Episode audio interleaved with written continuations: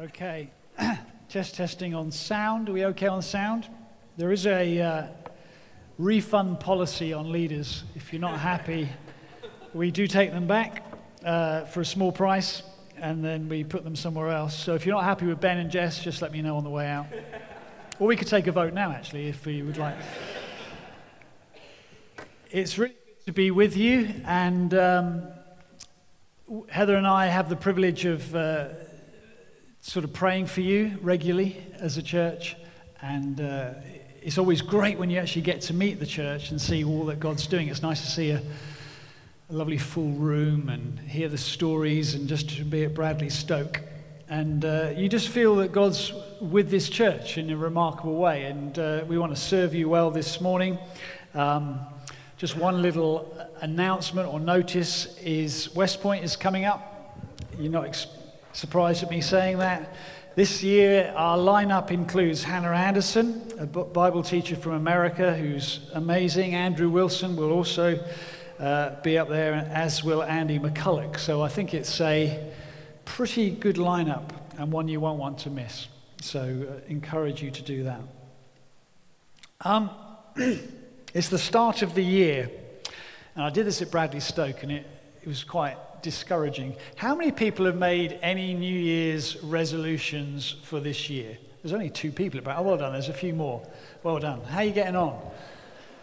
Sometimes uh, a new year, you think, right, I'm going to sort my diet, I'm going to sort my weight, I'm going to sort my exercise, I'm going to sort my finances, and we turn over new leaves and we really we're at a moment still, it's only the 13th, we're still trying hard but maybe not doing so well.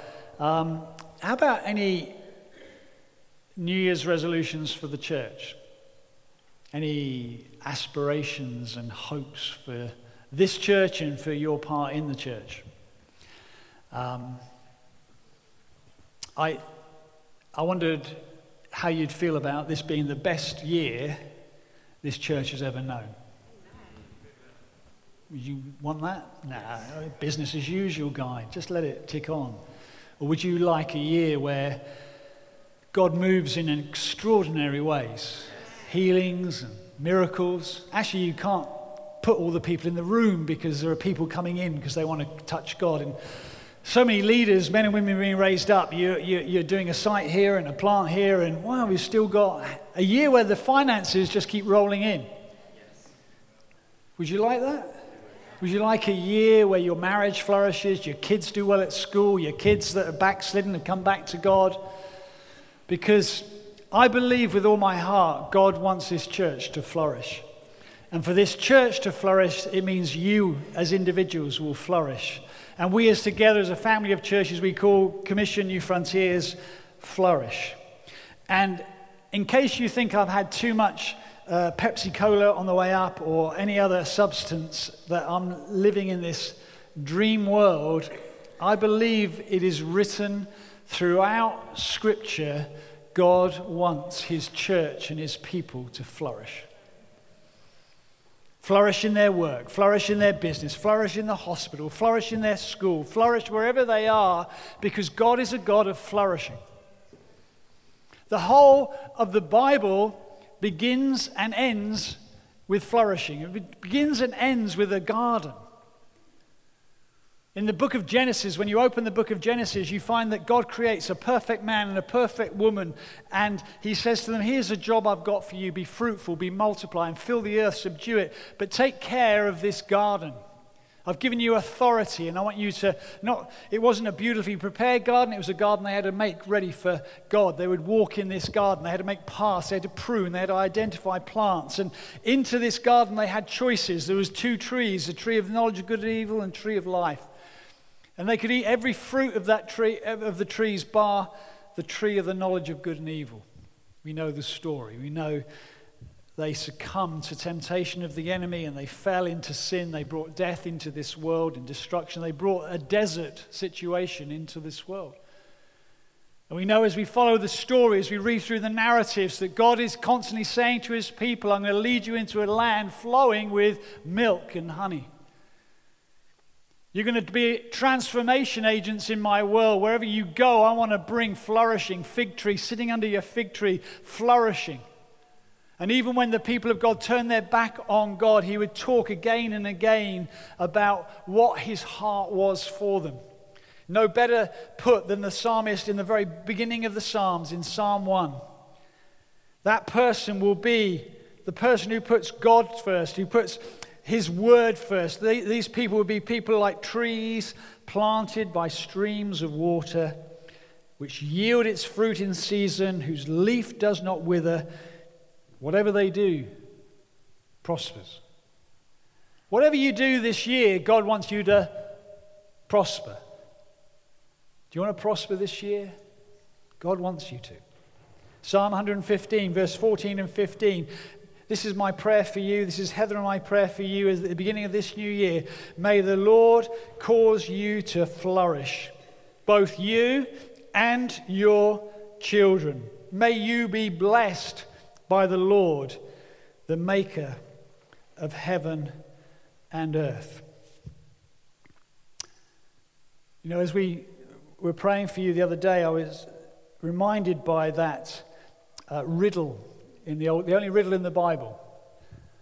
Out of the strong, something sweet. Out of the eater, something to eat. A riddle given by Samson talking about a lion and into the carcass of a dead lion, the swarm of bees had come and found their nest, and honey was now dripping. And I felt this for you as a church. You are coming into a season of untold sweetness that what might have happened in the past, whatever your last year's experience as an individual, as a church might have been, you might think, well, that has had to die, or that, that thing that was so good is no longer around. I believe the heart of God to speak to you as a church is actually you are going to be like a swarm of bees. There's going to be honey dripping from this church. This swarm is going to go over Bristol, and wherever this swarm lands in Bristol, there will be sweetness. There will be the touch of heaven upon earth. That is God's heart, I believe, for you. And so this morning, I want you to think of Kew Gardens. How many of you have been to Kew Gardens? I bet there's a few more. Yeah, a few more hands.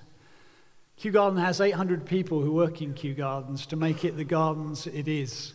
And it's a beautiful, beautiful garden, isn't it? There's, there's beautiful big trees, there's the jungle, there's the sort of arid, sort of desert like with the cacti and all kinds of plants, roses and nurseries and little tiny plants and huge, great big plants. It's a great picture to think of the church. You know, visitors flock to Kew Gardens. If you want to have visitors flocking to this church, guess what? You have got to flourish. You've got to be someone who is just enjoying the presence of God, drawing your strength from God. Your leaf does not wither. You are bearing fruit, and the crowds will come because they want to taste of what God is doing in your life. And so think Kew Gardens, and when you think Kew Gardens, the one thing you'll notice if you ever go to London, that is, is you can't just walk into Kew Gardens. Hey, fancy a walk around Kew Gardens today? There's a ticket office. There's a price. When we think about entering into a life of flourishing, entering into all that God wants for us, uh, there is a key to getting into that life, into that kingdom. And Jesus, as he comes and he begins his earthly ministry, I want you to follow this. He announces a kingdom and he announces a way into that kingdom. So I'd like you to turn in your Bibles, please. I'd like to keep your Bibles open just so that we can uh, follow this. In Ma- Matthew chapter 4, it says this from verse 17. From that time on, Jesus began to preach Repent, for the kingdom of God, or kingdom of heaven, has come near. The way into God's kingdom is repentance. It is doing a U turn. It is an abandonment of sin and self and an alignment with God. It is driving down one road and saying, This isn't the road God chose me to. I am going to turn. I'm going to turn around, metanoia, change my mind and align my life to God. Repent, says Jesus, for the kingdom of heaven is near. If you want to say, God, I'd love to enter into more of flourishing for this church, I tell you what, you can't do it unless you repent. So Jesus continues about this. He says, uh, verse um, 23 of chapter 4 Jesus goes through Galilee, teaching in the synagogues, proclaiming the good news, the kingdom, and healing every disease and sickness among the people. And news about him spread all over Syria. And people brought to him all who were ill with various diseases, those suffering severe pain and demon possession, those having seizures and paralyzed, and he healed them. Large crowds from Galilee, the Decapolis, Jerusalem, Judea, and the region across the Jordan followed him. And Jesus, seeing the crowds, goes up onto a mountainside, sat down, and his disciples came to him, and he began to teach them. Blessed are the poor in spirit, for theirs is the kingdom of heaven. Blessed are those who mourn, for they will be comforted. Blessed are the meek, for they will inherit the earth. Blessed are those who hunger and thirst for righteousness, for they will be filled. Blessed are the merciful, for they will be shown mercy. Blessed are the pure in heart, they will see God. Blessed are the peacemakers, for they will be called children of God. And blessed are those who are persecuted because of righteousness. Theirs is the kingdom of heaven.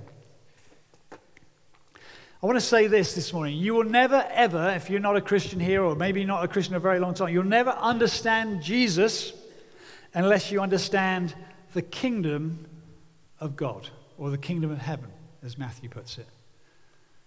You see, when the Jesus says, Repent, kingdom of heaven is here, the Jews of his time wouldn't go, Kingdom of heaven. Isn't that a film? Did we not see a film about that? The Jews of Jesus' time were longing, waiting, hungering for this day.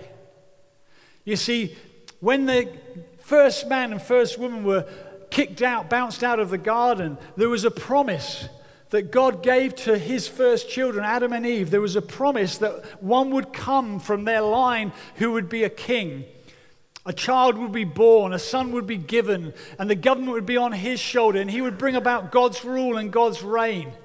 And so they longed and they hungered through every generation to see a king that would emerge, that would rule in God's stead and bring God's authority and rule to the earth. Bring this state of flourishing to their nation, to Israel. And nowhere do we find that hungering and that clarity of vision more clearly than when we come to the book of Daniel. When the people of Israel had rebelled against God and been taken into captivity, and in that place of captivity, serving a king who was wicked, a king who, yes, he built the hanging gardens of Babylon, but he brought all kinds of evil and murder and strife and warfare to the world in which he lived.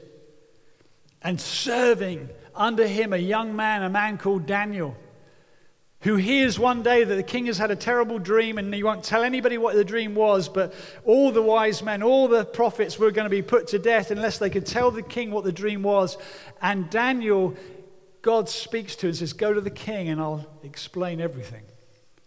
And he comes into the king's presence and he explains to the king, Here's what you dreamt. You dreamt a huge statue. It had a head of gold. It had a, a, chest and arms of silver. It had thighs and things of bronze and feet of clay. I, that's what you dreamt. And the king says, You're right. It's exactly what I dreamt. What does it mean? And in Daniel chapter 2, Daniel interprets you, O king, are the king of gold, the head of gold. You, O king, your majesty, are the king of kings. But in your dream, Majesty, you saw a stone not cut by human hands that rolled down a hill and smashed this statue until it became chaff on a threshing floor. You need to know that after you, King, another kingdom will arise.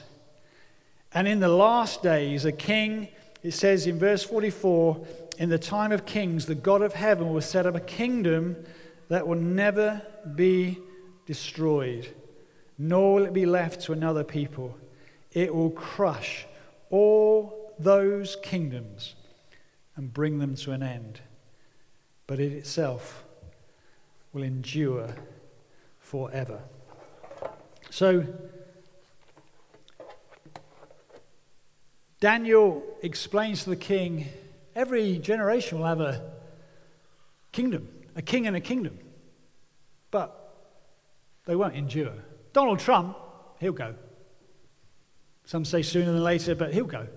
Theresa May, every king, every good or bad king, every good or bad government and president, prime minister, they come and they go. But there is a kingdom that Daniel saw and the, that Jesus announces that is going to grow and grow and grow and grow and fill the whole earth. It's going to be the kingdom of heaven, the kingdom of God. And its rule and reign is not to oppress people, but it is to bring people into freedom, into life, into joy into the very presence of the King of Kings and the Lord of Lords. So you need to understand this morning, uh, ask the same question Jesus asked of those first disciples which kingdom are you building? Because there are only two kingdoms the kingdom of this world, which will perish, and the kingdom of heaven, which will grow and grow and grow and grow and last forever. Which kingdom are you building? We want a year of flourishing. Well, I'll tell you, if you're going to build this kingdom, you'll be left with chaff. You want to do your thing, build your empire, you want to be on the throne, I'll tell you, you'll be left with chaff. A day will come and it'll be swept away. Everything you've achieved, your great achievements, your great reputation, all the things that you've done for ego sense, that will go. But everything you do for this kingdom will grow and last and spread and keep on spreading and will last for all eternity. And Jesus says, as we enter into the Sermon on the Mount, this is how you live in this kingdom. This is how you enter into this kingdom. Two words we are just going to focus on briefly to this morning. We're going to just look at one beatitude. Matthew 5, verse 5. Blessed are the meek, for they will inherit the earth. Blessed. The word is makarios, the Greek word makarios. It means flourishing. Really important we understand this because Jesus didn't say, Hey, I want you all to be happy.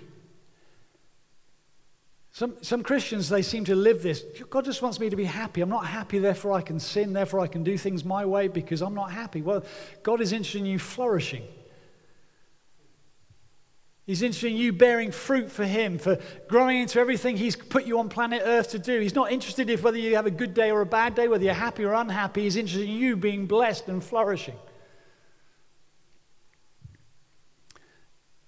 And he says, Blessed are the meek, for they will inherit the earth. How many of you would like to say and understand the people of God, the church of the living God, will inherit the earth? We will. It's a certainty because of Christ's finished work. He's asked his Father for the nations of the world. The nations of the world will come and bow the knee before King Jesus because he is the only king. He is the righteous one. He is the judge of the whole earth. He's paid a price for all men to be made to, to know the Father, to come into the presence of God. He's the great one. He's the fascination, the adoration. He is our king.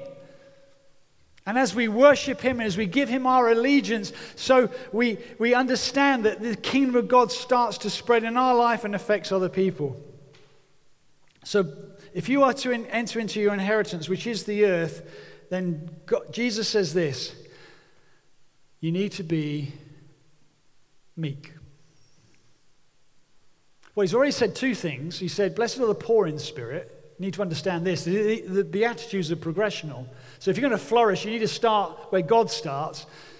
The poor in spirit are people who have died, people who said, I can never please God. I'm on death row. I'm a sinner. I, I, I, I, have no hope whatsoever. I am poor in spirit. I'm a pauper on the streets and I need grace. And God says, God so loved the world that he gave his one and only Son, that there is grace. Whoever calls on his name can be saved. It's wonderful. The poor in spirit inherit the kingdom of heaven through Christ's finished work. Blessed are those who mourn, We mourn by baptizing people. It's a funeral service. A baptism is a funeral service. We put up a thing. Ben Welshman died that day in history when he became a Christian. We commemorate it. We put him under the water. Some wish they hold him under the water, but we put him under there temporarily and bring him up again because we celebrate the old Ben Welshman has died, the new Ben Welshman is now alive. He's a new creation. Now, how's he going to live? He's going to live, next one, meekly. Meekly. If I was a disciple of Jesus, I would have said something like, hang on, look, we, we, we, we've seen Rome, and we've seen how Rome wins the whole earth. It rules by pomposity by might, by imperious, haughty, superior spirits, by autocra- autocratic, brazen, boastful, authoritarian rule. That's how you inherit the earth, Jesus. And Jesus, no, no, no, no, no, no. No, that's this kingdom over here. You don't want to be part of this kingdom. You want to inherit the whole earth. You have to be meek. So, what is meekness? And it's a great Bible study. I'd encourage you to go and do a Bible study. I've spent hours on this and still don't really know everything it contains. But it's more than humility, it's humility with action. It's the very Philippians 2 description of Jesus Christ, who is the description of meekness, who, being in the very nature God, did not consider equality with God something to be grasped, but made himself nothing. That's meekness. It's true humility that will lower itself for the glory of God and for the sake of others. That's what I'm asking you to do to, today. At the beginning of this year, you want to enter into flourishing, you need to become meek. You need to not only just say, to God, look, I'm poor. My marriage is a mess. I feel like I'm stuck. I feel like I've never grown. I feel like I, I, I, everyone labels me. I feel like I made a mistake. I feel like the past holds me back. No, Jesus says, the meek, when you begin meek, you can inherit everything God wants for you. You don't have to be pot bound. You don't have to be limited. You can come into the fullness of goodness and grace of God and flourish this year because you're not just going to hear this word that God's speaking to you this morning, you're going to put it into action. Meekness could be described as gaining by losing. In fact, it's a good Bible study to look at the whole of the Sermon on the Mount and ask you a question how many things are there? If I'm going to gain this, what do I need to lose? And here's the Here's the warning or the negative of what I'm going to say. When you stub your big toe, it's very interesting. If I stub my toe now, my whole body is just worried about my toe. My body, my brain isn't saying, well, the hand's doing pretty well at the moment. No, my, my whole body's saying the toe is, ah, ah, ah, ah. It's throbbing, it's hurting, it needs to be looked after. We can live in such a way in this world that we never ever realize we're living in the, in the ways of the world rather than a dependency and an obedience on the Word of God and the Holy Spirit. And it's only when we stub our toe and ego is touched that we suddenly realize we're living in, an, we're living in the wrong kingdom. We're acting out the wrong kingdom. And it works like this it's just an illustration. You, uh, you get into a conversation with someone afterwards, and you, you get onto the subject of education. And you say to someone, Well, yeah, I had a pretty good childhood, actually. I, uh, I went to grammar school. Nice grammar school, and I got seven O levels, grade A to C. The person says, What do you do after that? well, I had good parents, and my parents encouraged me to go to university where I studied medicine. wow. And after that, well, I went through university with flying colours. In fact, I am now a doctor, a GP, and I earn £60,000 a year. And then we make the mistake.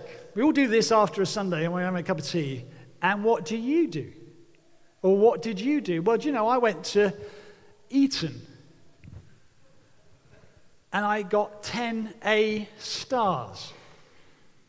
Ah. And then my parents sent me to Oxford, where I passed out as the top student in my year. And my job? Well, I'm a professor emeritus. I earn £200,000 Let's talk to someone else. I'm fed up with that conversation. Ego screams to be noticed.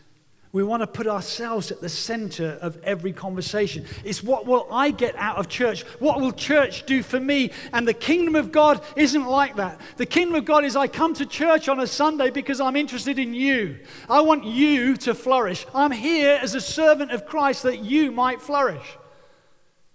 My prayer before I come is God, make me a blessing. Let me be water to someone's life. Let me be a pruning shears so that I might cut something back so that they may grow and flourish and have fruit in their life. Everything in the kingdom of heaven is gaining by losing.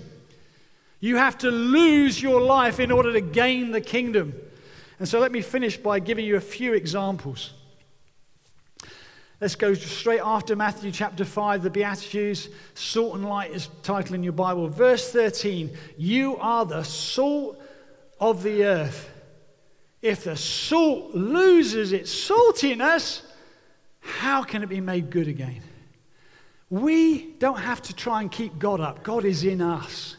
That means we provoke the world. The world won't like us, no matter how nice we are. But one of the things we mustn't do is we mustn't so water down our faith and the truth of our faith to try and fit into that world when we don't fit in anyway that we compromise the gospel. All roads lead to Rome. Hey, let's all live and be happy. No, Jesus is the only way. I'm sorry, He is the only way. There's no other Savior that has died for my sins so that I can be reconciled to a righteous God. There is no other God but one God, Yahweh. And Jesus has made a way to him. I can't water that down. You can't water it down. You want to see loads of people saved? You just got to stand up sometimes and say, I'm sorry. You may think that, you may believe that, but the Bible says Jesus is Lord. You gain saltiness by losing compromise. You gain grace by losing legalism. Verse 17 and the verses that follow. Don't think I've come to abolish the law of the prophets. I've come, not come to abolish them, I've come to fulfill them. Jesus shows what perfect obedience to the law looked like. He doesn't become a Pharisee, he becomes a person that draws the tax collector and the sinner. Here's the challenge for you. Do you know why so few Christians, non Christians, are going to church? Because they're encountering law. They're encountering Pharisees. I thank God I'm not like you. We're nice around here. We're middle class. You ever thought about that? Why the church is so middle class in the UK? Because we're legalistic. We look down our noses at the poor and the despised and the downtrodden. Heather and I have the privilege of sitting on the streets of London with homeless people. We did so this week. They've got nothing. They've got nothing. They know they've got nothing. You can talk about Jesus as easy as anything. If you want to say, I'm not very good at sharing the gospel, go and talk to a homeless person. You get loads of opportunities. Prayed for this guy this week. And when you're actually there, it always, always comes to me, but for the grace of God, that is me. It is, it's me. And God rescued me. Oh, Not because I did anything right. He'd rescued me because of his great love. And he loves this person. And therefore, I can reach out and sit and pray with this person and be equal to this person because God loves them. And he wants to draw them into his loving kindness. Legalism is like bad breath. Everyone knows it but you. There's loads of gaining by losing. Gain reconciliation by losing procrastination. I love the fact that if your brother sins against you, go show him his sin just between the two of you. So many Christians fall out with other Christians. This could be a year of reconciliation. Why? Because you're going to stop putting off, stop blaming, stop procrastinating, stop justifying. That's all part of this kingdom. No, you're in this kingdom of meekness, and you're going to say, I know a, my brother might have something against me. I'm going to go show him my sin. I'm going to go and be reconciled this year because I care more about the glory of God for this church than I do my own pride and my own personal ambition.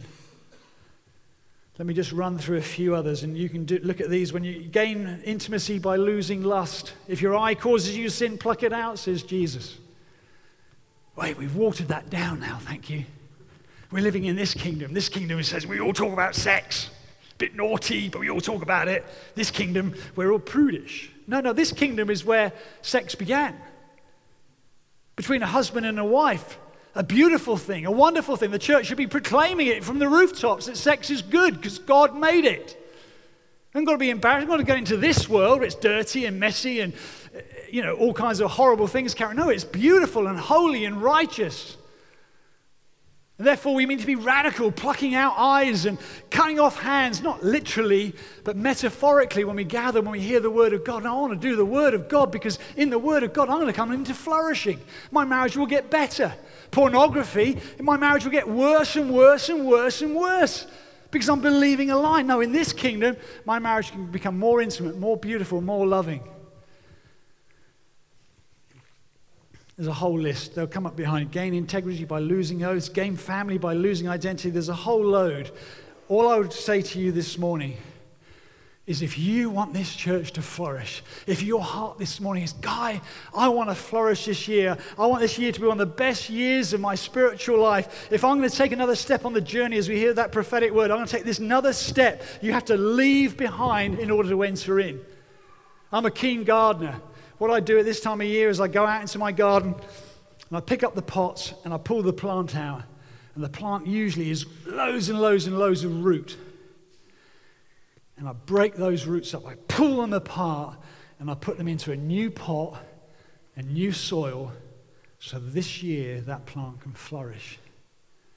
I'm here today to speak to pot bound believers. Last time you saw someone saved? Last time you increased your giving? Last time you went and apologized to another brother in the church?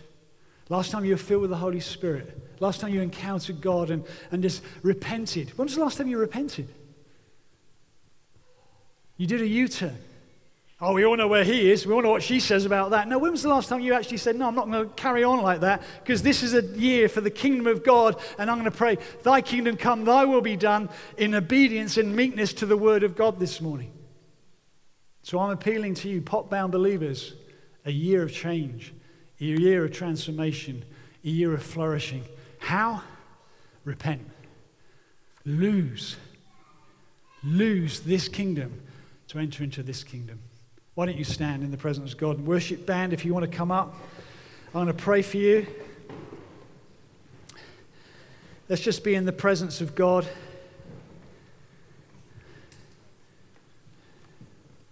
I believe as we just finish this meeting, as we just turn our hearts to God again in our worship, I believe God wants change.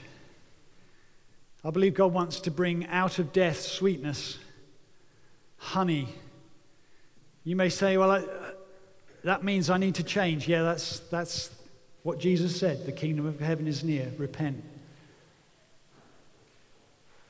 Just you just do business with God. And those of you caught in old pot bound living, this is a year of change for you. Those of you caught up in unforgiveness, in lust, in, in money and mammon, pleasing the kingdom of, of this world, this is a year for you to lose that, to gain the kingdom of heaven. And I pray, Lord Jesus, as we listen to the great teacher you, Lord, as you taught these wonderful Beatitudes, I pray, soften every heart. We want to see so much more, Lord. There must be more than this. There must be. And it begins with us. And so I say, revive us, speak to us. May our hearts this morning be quick to turn from evil and from the wrong kingdom and enter into the kingdom of God that we might know your hand of blessing poured out on this church for souls to be saved, for healings to be occurring, for people to be filled with the Spirit, for joy to be our strength. I pray, come, Holy Spirit, on City Church Bristol and make it a year of unparalleled growth, unparalleled fruitfulness, unparalleled sweetness flowing out of each and every life. I pray you'd begin it in each of our hearts this morning for the glory of your Son's name, Father. We pray for the glory of Jesus. Amen. Amen. Let's worship him together.